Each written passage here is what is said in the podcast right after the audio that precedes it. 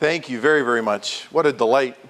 Uh, you've instructed me well in the word by way of song this morning, so thank you again. And uh, in case you're wondering, I didn't have to struggle whether I wanted to preach or not this morning. We're just, I don't know what that means. Um, but I guess it just means I'm human, and from one Sunday to the next, you've got to persevere a little bit more uh, intensely than another. Romans chapter 8. Thank you, everybody, for uh, ministering to one another in uh, songs and hymns and spiritual songs. It's so nice to be one place outside of our homes during the course of a week where we can just have something that's not worldly. Um, it's nice just to come and hear and see uh, something that's completely different in sound and content than what you have in the world. Um, I, I, think it would be a, a blessed reality in our lives if all of us could just turn our TVs off and our radios off for one week. Not, not too many amens with that one, I understand. It'd be hard not to watch my sporting events for sure. But um, there's so much, so much trash on television. Oh my word! It's just, uh, it's just beautiful to come here and be with you people, hear you sing, watch you learn, see the evidence of your learning in your life by God's grace. Um, and the worship of God's people should always be very unique in sound and content and uh, the way we love each other. There should not be uh, anyone uh, on the globe that should be able to love each other like God's people do. Um, so, anyways, thank you for your encouragement. Um, and uh, it's a delight to be uh, with you on every Lord's Day. You know, we've uh, had a lot of unique things happening in our world. I know that uh, pastors at the beginning of our service um, prayed for those who had been affected by various tragedies. I, um, I've been wondering a lot why Romans 8, at this particular time in our uh, American history, and at least in our church's history, has meant so much to us. And I think it has for a lot of reasons, but uh, the last month or so, it's been a uniquely unsettling time, hasn't it, in our world? And um, it's wonderful for God's people to contemplate security and spiritual assurance when uh, the world uh, is experiencing the opposite of both. Um,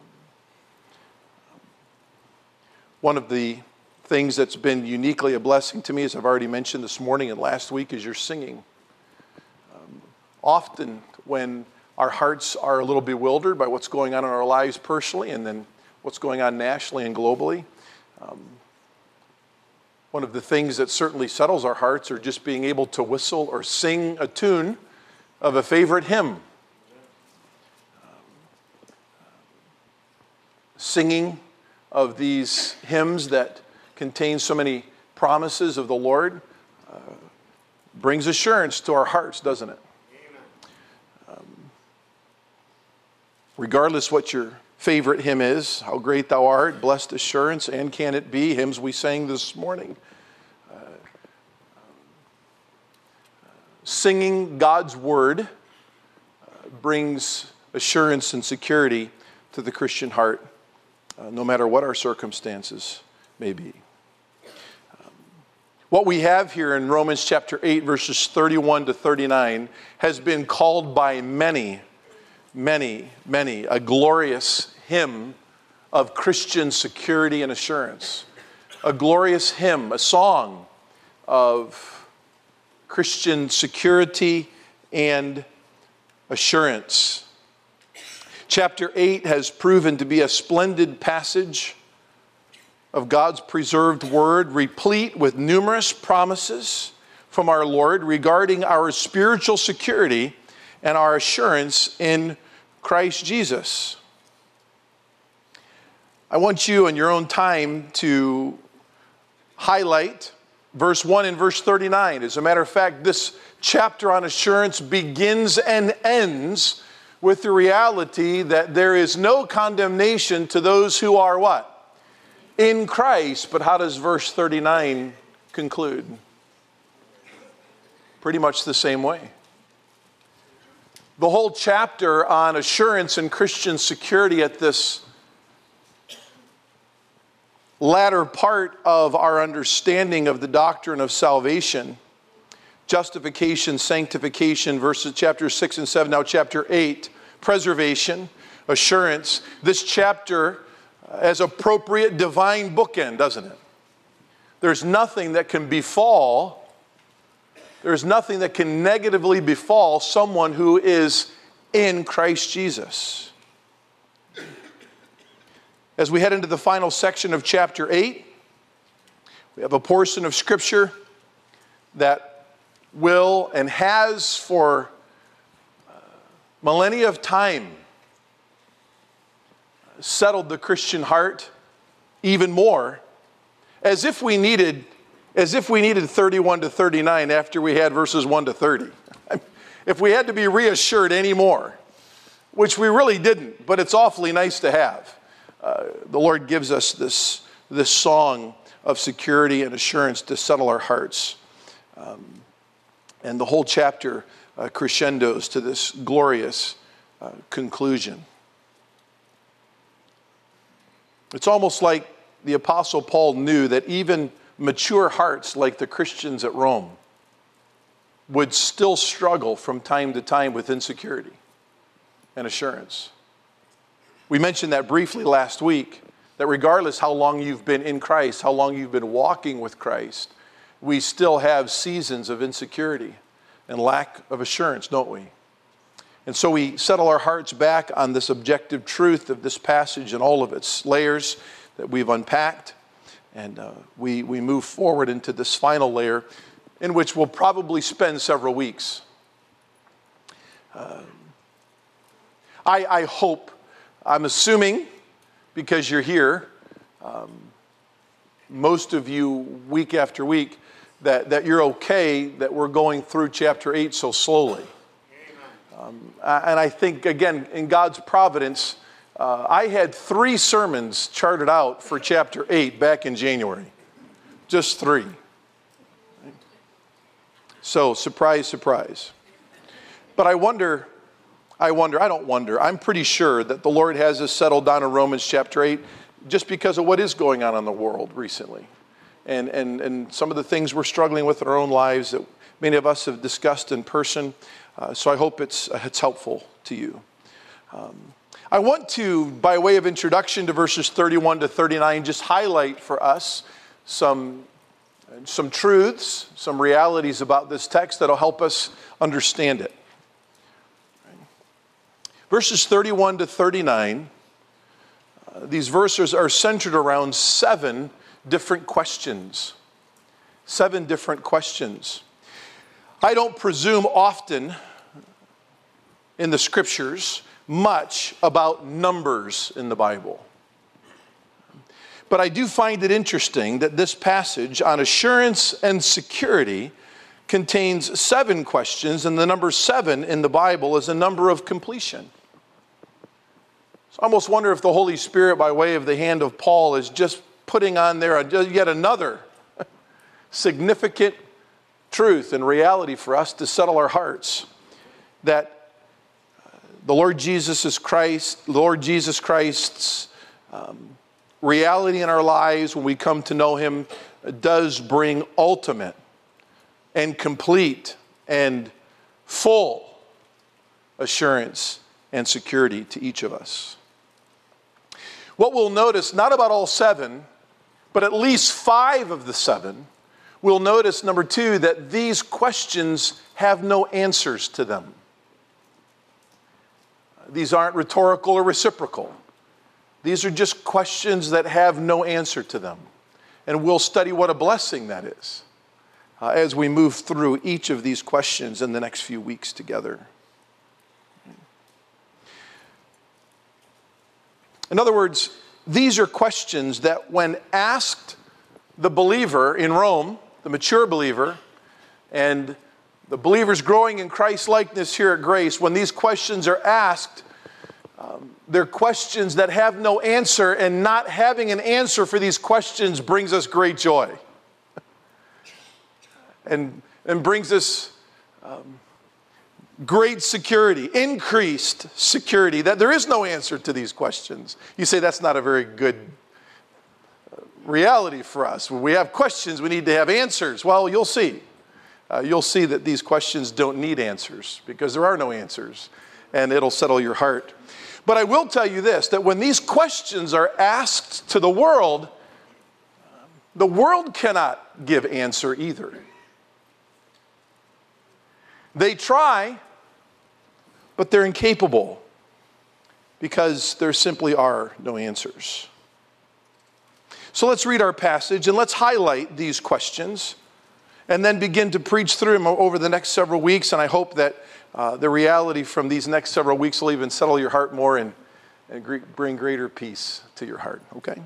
Verse 31 starts off with the first one. What then shall we say to these things? Question number two If God is for us, who is against us? He who did not spare his own son, but delivered him over for us all. Question number three How will he not also with him freely give us all things? Question number four Who will bring a charge against God's elect? God is the one who justifies. Who is the one who condemns? Christ Jesus is he who died, yes, rather, who was raised, who is at the right hand of God, who also intercedes for us. Next question Who will separate us from the love of God in Christ? Will tribulation or distress or persecution or famine or nakedness or peril or sword, just as it is written, for your sake we are all being put to death all day long. We were considered as sheep to be slaughtered. But in all these things, we overwhelmingly conquer through him who loved us. For I am convinced that neither death, nor life, nor angels, nor principalities, nor things present, nor things to come, nor powers, nor height, nor depth, nor any other created thing will be able to separate us from the love of God who is in Christ Jesus our Lord. Now, my original three messages for chapter 8 were no condemnation, right? no distraction, no separation. Um, now, we're working into multiple sermons, but this is really the beginning again of that final section of three. Really, nothing can separate us from the love of God, no separation. So let's begin to consider these questions one at a time. And the first one is this What then shall we say to these things? In verse 31. What then shall we say to these things? You will notice the phrase, these things, is mentioned twice in the verses that we've read this morning. Once here, and then again in verse 37. My point this morning is not to address verse 37, that'll come in future weeks, but for today, the these things in verse 31 refer to what?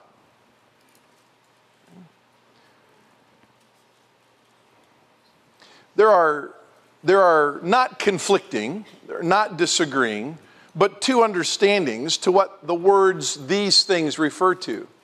Most people that you read and study on this passage believe they refer to all the blessings of security and assurance shared with us in chapter 8. Uh, there's one author, and he's the author by which we've taken the whole outline of the book of Romans and divided it up. He's a very well respected author. His conclusion is that this first of many questions in verses 31 to 39 is the conclusion of all of the first eight chapters of the book of Romans, not just chapter 8. Regardless, what shall we say to these things? Whether it is the conclusion of chapter 8 or the conclusion of the first eight chapters.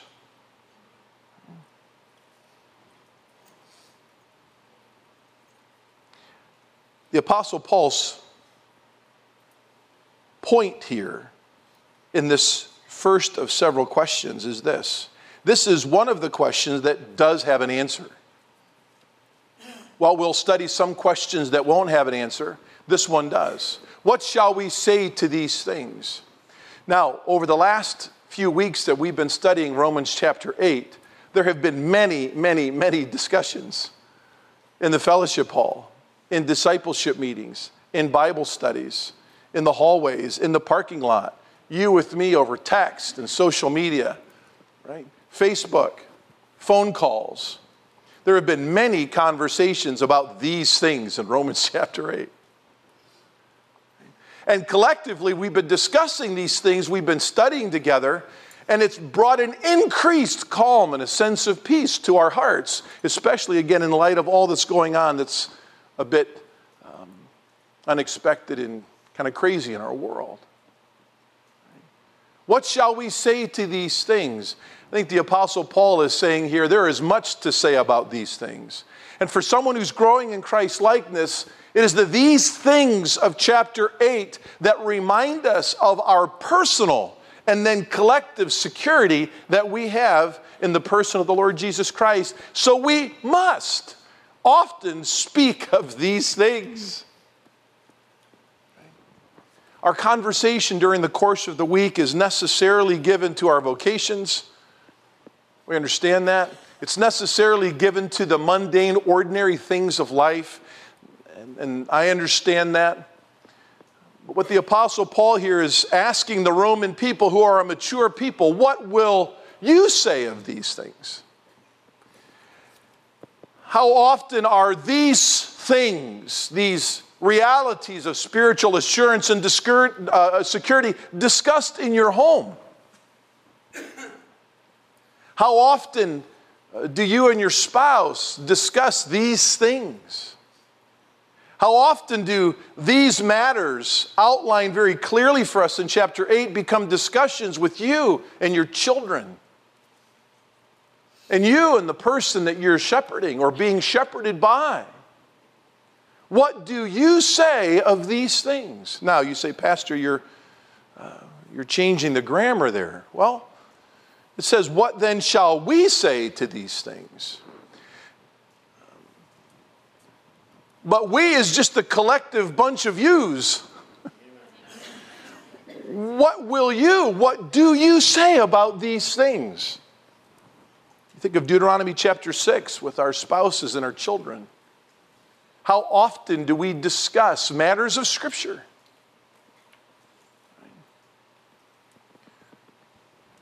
How often do we really unpack the practical applications of this text? among us in our own homes, in our relationships here at Grace Church. I believe uh, the question is meant to arouse the attention of faithful Roman mature believers and, and, and to remind these faithful people that these are the things that must be discussed. These are the things that must be rehearsed. These are the things, though we know them well, must be regularly discussed. Cross reference here in the margin of your Bible, 2 Peter chapter 1. 2 Peter chapter 1. And I want you to read that chapter on your own time. Now, this is the Apostle Peter's last will and testament. He's about to face death at the hands of Emperor Nero. And he uses the phrase these things multiple times in chapter 1.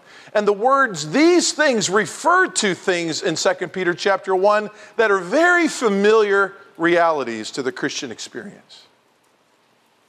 But here's an apostle of Christ about to be martyred, and he's saying to the churches spread abroad through Asia and Asia Minor that were recipients of that epistle, that letter, who are the most afflicted people in church history. Rehearse these things, these things, these things, these things. These are the fundamental things. Rehearse, rehearse, rehearse, rehearse, rehearse. Now, we know when Paul says this, first question to the Roman people, they were not yet a persecuted people, but they were about to be. We don't know what's on the horizon for us. in our world. But as your shepherd, I would just like to encourage you keep rehearsing these things. Right? Keep rehearsing these things. Right? When Peter wrote to the churches of Asia and Asia Minor, when Paul's writing to Rome, all right, none of them have Bibles they're carrying around on devices or none of them have Bibles, as Mr. Richard reminded us before the choir sang this morning, uh, to open and to enjoy. None of them had scriptures. You understand that? So it was incumbent upon them to always rehearse these things. They had to take that which was handed down to them by oral tradition, preserved in traveling letters that they did not have access to. They had to constantly speak of these things. This was what held them together personally, and this is what held them together collectively as a church body. They had to be familiar with these things. Think about that in light of Psalm 119, 9 through 11, right? How in the world is, are we going to, how is, how is a young man going to cleanse his way? By doing what? By taking heed thereto according to thy word. With my whole heart have I sought thee. Oh, let me not wander from thy commandments. There's no one in David's day that's going to be able to pick up a Bible or even a recorded Torah and memorize it. These folks were remembering what they had heard, and the only way they could continue to perpetuate that memory was to constantly discuss these things. I know it's, it's almost unfathomable for us to even think that we could live in a culture where we did not have access to the scriptures.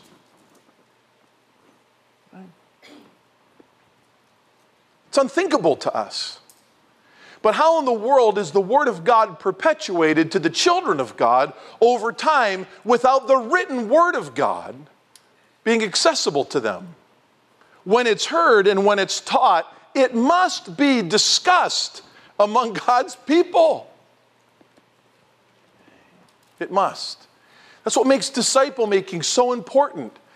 Look, folks, again, disciple making is not something that Grace Church of Mentor does as a program, it's a New Testament mandate.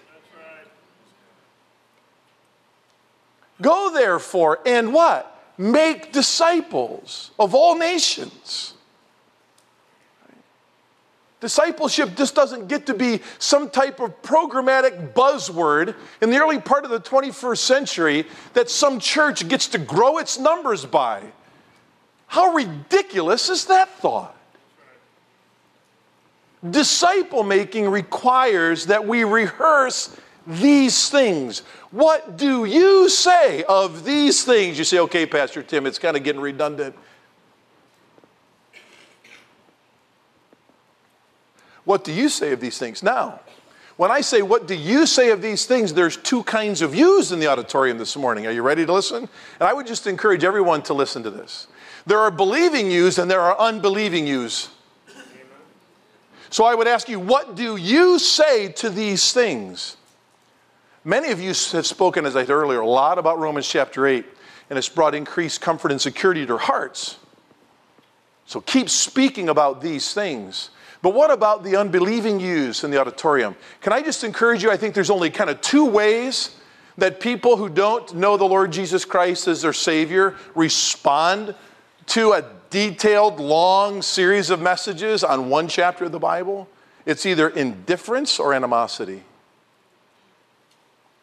So, in other words, when Paul says, What do we or what do you think of these things? Or what say you of these things?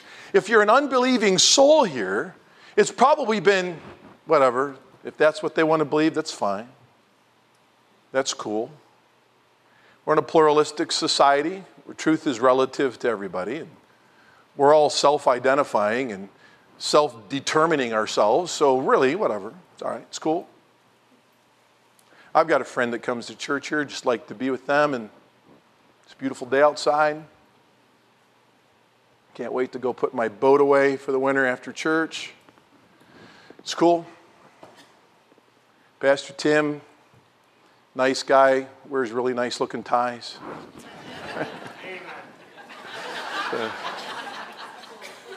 Really appreciate saying hi to him. You know, a lot of people around here smile. I don't get it all the time, but that's good. If it, if it works for them, it's fine. That's indifference.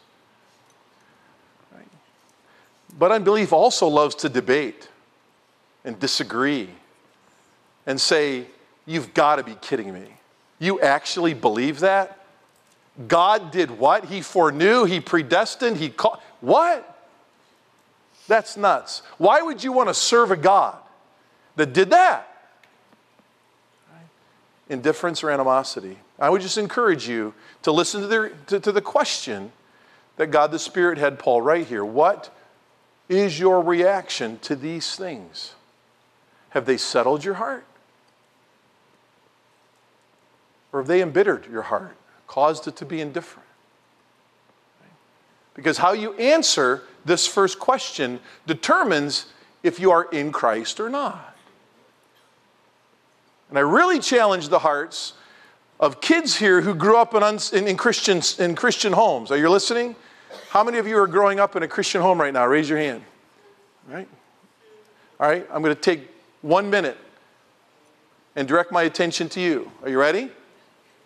What are you saying to these things? Because second and third generation young people, they can listen to these things indifferently. You'll never mock them, you'll never debate him typically. But are you engaged? The art of the use of a question is to engage the heart and the mind. Are you engaged? Are you even concerned? What do you, second and third generation believer, what do you say to these things of assurance and security? All right. Well, I think it's okay to move on to our second question. okay. Again, whether these things refer to the data that we've shared in preaching and teaching in chapter 8, or whether it includes all of the first eight chapters, um, I'll leave that up to your discernment, but I believe the question is sufficient for both ideas. What do you say to these things if we're going to go back to the whole book? Right. We divided the book up according to questions. Right? And the first question was, Who needs Christ? And Paul answered that, right? All the world needs Christ. Right? So, condemnation was the first section, salvation was the second section. How do we find out? Spiritual assurance and security in salvation? Well, it's in Christ Jesus. And salvation has three glorious aspects to it justification, chapters 3 to 5, sanctification, chapters 6 and 7, and now chapter 8, preservation. What do you say to those things? Are you saved? If you are, are you aware? Are you spiritually aware and conversing about these things. We'll begin to dive into our second question here and look forward to concluding it next week. What is the second question? If God be for us, who can be against us? The second part of verse 31. If God is for us, who can be against us? This is the first question that is asked that has no answer. Think about it. It has no answer. You say, Pastor Tim, there are many forces against us in the world, in our cosmos. We all have enemies, both spiritual and physical. I mean, even the Apostle Paul lays out the enemies of the world, the flesh, and the devil, doesn't he? 1 John 2, 15 to 17, don't love the world, neither the things that are in the world, right? Lust of the flesh, lust of the eyes, pride of life. What about our own flesh, Pastor Tim? In Galatians 5, Our own flesh is at war against the spirit, and the spirit against the flesh. What do you mean? Who's against us? There's all, all kinds of people and things against us. What about the devil? Why did Paul even write in Ephesians chapter 6 that we wrestle not against flesh and blood, but against principalities and powers in dark places? Why did he write about the wicked one of this world, the prince of this world in 2 Corinthians chapter 4? What does Paul mean? If God be for us, who could be against us? And there's no answer to that question. Well, let's go back just for a moment to the last time we were together and examine a few words. Because remember, whenever you interpret Scripture, you have to interpret it in light of its immediate context. When it says, if God is for us, who can be against us? We have to understand that question in light of the immediate context. There were five words that we discovered or studied for the first time for some of us last week. Foreknow, predestined, called, justified, and glorified. Again, I'm not really big on numerology in Scripture, but the Lord's given us there five words, and five is the number of grace in the Scriptures the grace of God. And what grace did God bestow upon us? In those five words, it is indeed the grace of the Lord Jesus Christ. If you'll notice, from foreknow to glorified, we go from eternity to eternity. From eternity to eternity. In Christ Jesus, from eternity to eternity, we are safe and secure from all alarm. The only part of the here and now represented in those five words we looked at last week are called and justified. But if you remember the grammar of those two words, called and justified, the reality remains the same that ever since we've come to know personally that grace in Christ Jesus, turned from our sin and placed our faith in the Lord Jesus Christ, we have been forever secure in the eternal Logos of God. So, from eternity to eternity, who really can be against us? There's no answer. The Christian stands silent, rejoicing. He's done it all. Praise God. No matter what my conflict today, from eternity to eternity, it's all paid for in full by Jesus Christ, the eternal one of God. I am His, and He's mine, and He's God's, so I'm God's in Christ from eternity to eternity. No one can stand against us. And when the world without Jesus Christ is asked this question, if God is for you, then who's against you?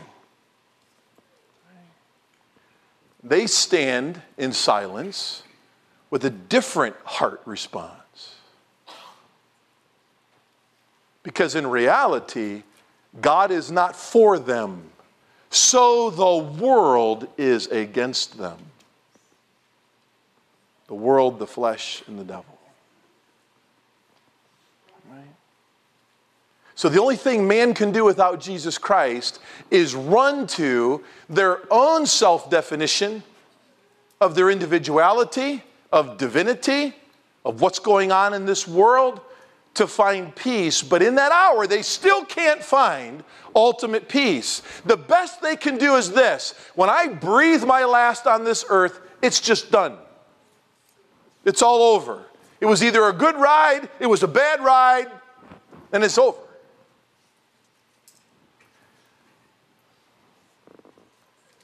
But even in that moment, Solomon would say, You're kind of lying to yourself. Because God set eternity in your heart. You know when you breathe your last, it's not over. Remember chapter 8 and verse 1. There is therefore now no condemnation to those who are in Christ. Those who are outside of Christ, eternal judgment at a place called hell, awaits those who do not turn from their sin and place their faith in Jesus Christ. And so, for the Christian who's asked this question, there's no response. It brings us great joy. When you get asked this question, what will you say of these things? And you're without Jesus Christ, God is not for you, so everything's against you. And you need to throw yourself at the mercies of Jesus Christ and turn from your sin and trust Him. And you need to do that today. No need to rehearse all the unexpected things that have happened in our world in the last month where you cannot say, I will wake up tomorrow. You just can't say that. Right? You've got to be prepared for eternity. But for the believer, from eternity to eternity, safe am I, right? safe am I in the hollow of his hand. I want to conclude this morning's message by highlighting for us the first word of the second question of verse 31. The New American Standard says, If God be for us, in the margin of your Bible, don't cross out the word if, but why don't you just write there because? Because in the Greek grammar of the New Testament, that's what it says. Because God is for us, from eternity to eternity, there's no answer to this question who can be against us? There's no answer. Even though he wasn't an Old Test- a New Testament saint, but an Old Testament saint, I love the word of the psalmist in Psalm 73 and verse 31. What then shall we say to these things? God is for us, who can be against us? He says, He who did not spare his own son,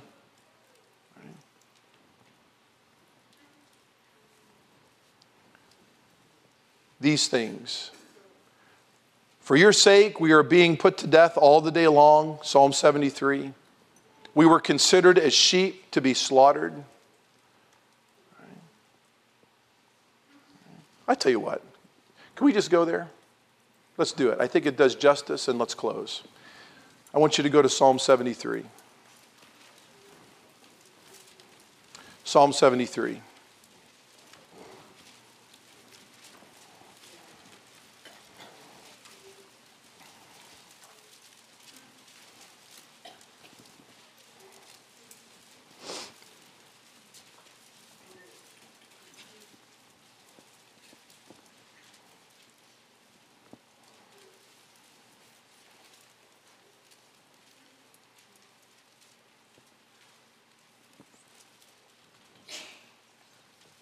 Verse 21 My heart was embittered, and I was pierced within, and I was senseless and ignorant. I was like a beast before you, nevertheless, I am continually with you. You have taken hold of my right hand. With your counsel, you will guide me, and afterward receive me to glory. And it's almost like the Apostle Paul may have been even thinking Psalm 73, verses 25 to 28, when he's writing that question in the second part of Romans 8 31 Whom have I in heaven but you? And besides you, I desire nothing on earth. My flesh and my heart fail, but God is the strength of my heart and my portion forever, from eternity to eternity. For behold, those who are far from you will perish. What do you say of these things, unbeliever? You have destroyed all those who are unfaithful to you. But as for me, the nearness of God is my good. I have made the Lord God my refuge, that I may what? Tell of these things. So, what are you saying about these things? What are you saying about these things? And because God is for us, who can be against us? Let's pray together. Our Father in heaven,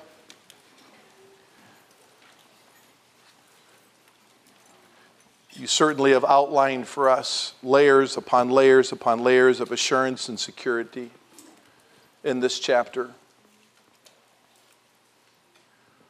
But it's a tremendous honor for us to be able to explore these final few questions and statements to bring yet again to our human hearts, hearts that are given to doubt and discouragement, even more reminders of who we are in Christ Jesus. So, as a church family, I pray that you would give us wisdom as we explore these questions and phrases over the next few weeks. And, and Lord, uh, we would be remiss if we did not pray for those who are either indifferent or maybe even embittered against these things. I pray that you would have mercy on their souls and that they would need their des- they would realize their desperate need for the person of the Lord Jesus Christ. Lord, it's wonderful to hear of two coming to Christ this last week. Lord, uh, give us many, many more as you tarry. In Christ's name we pray. Amen.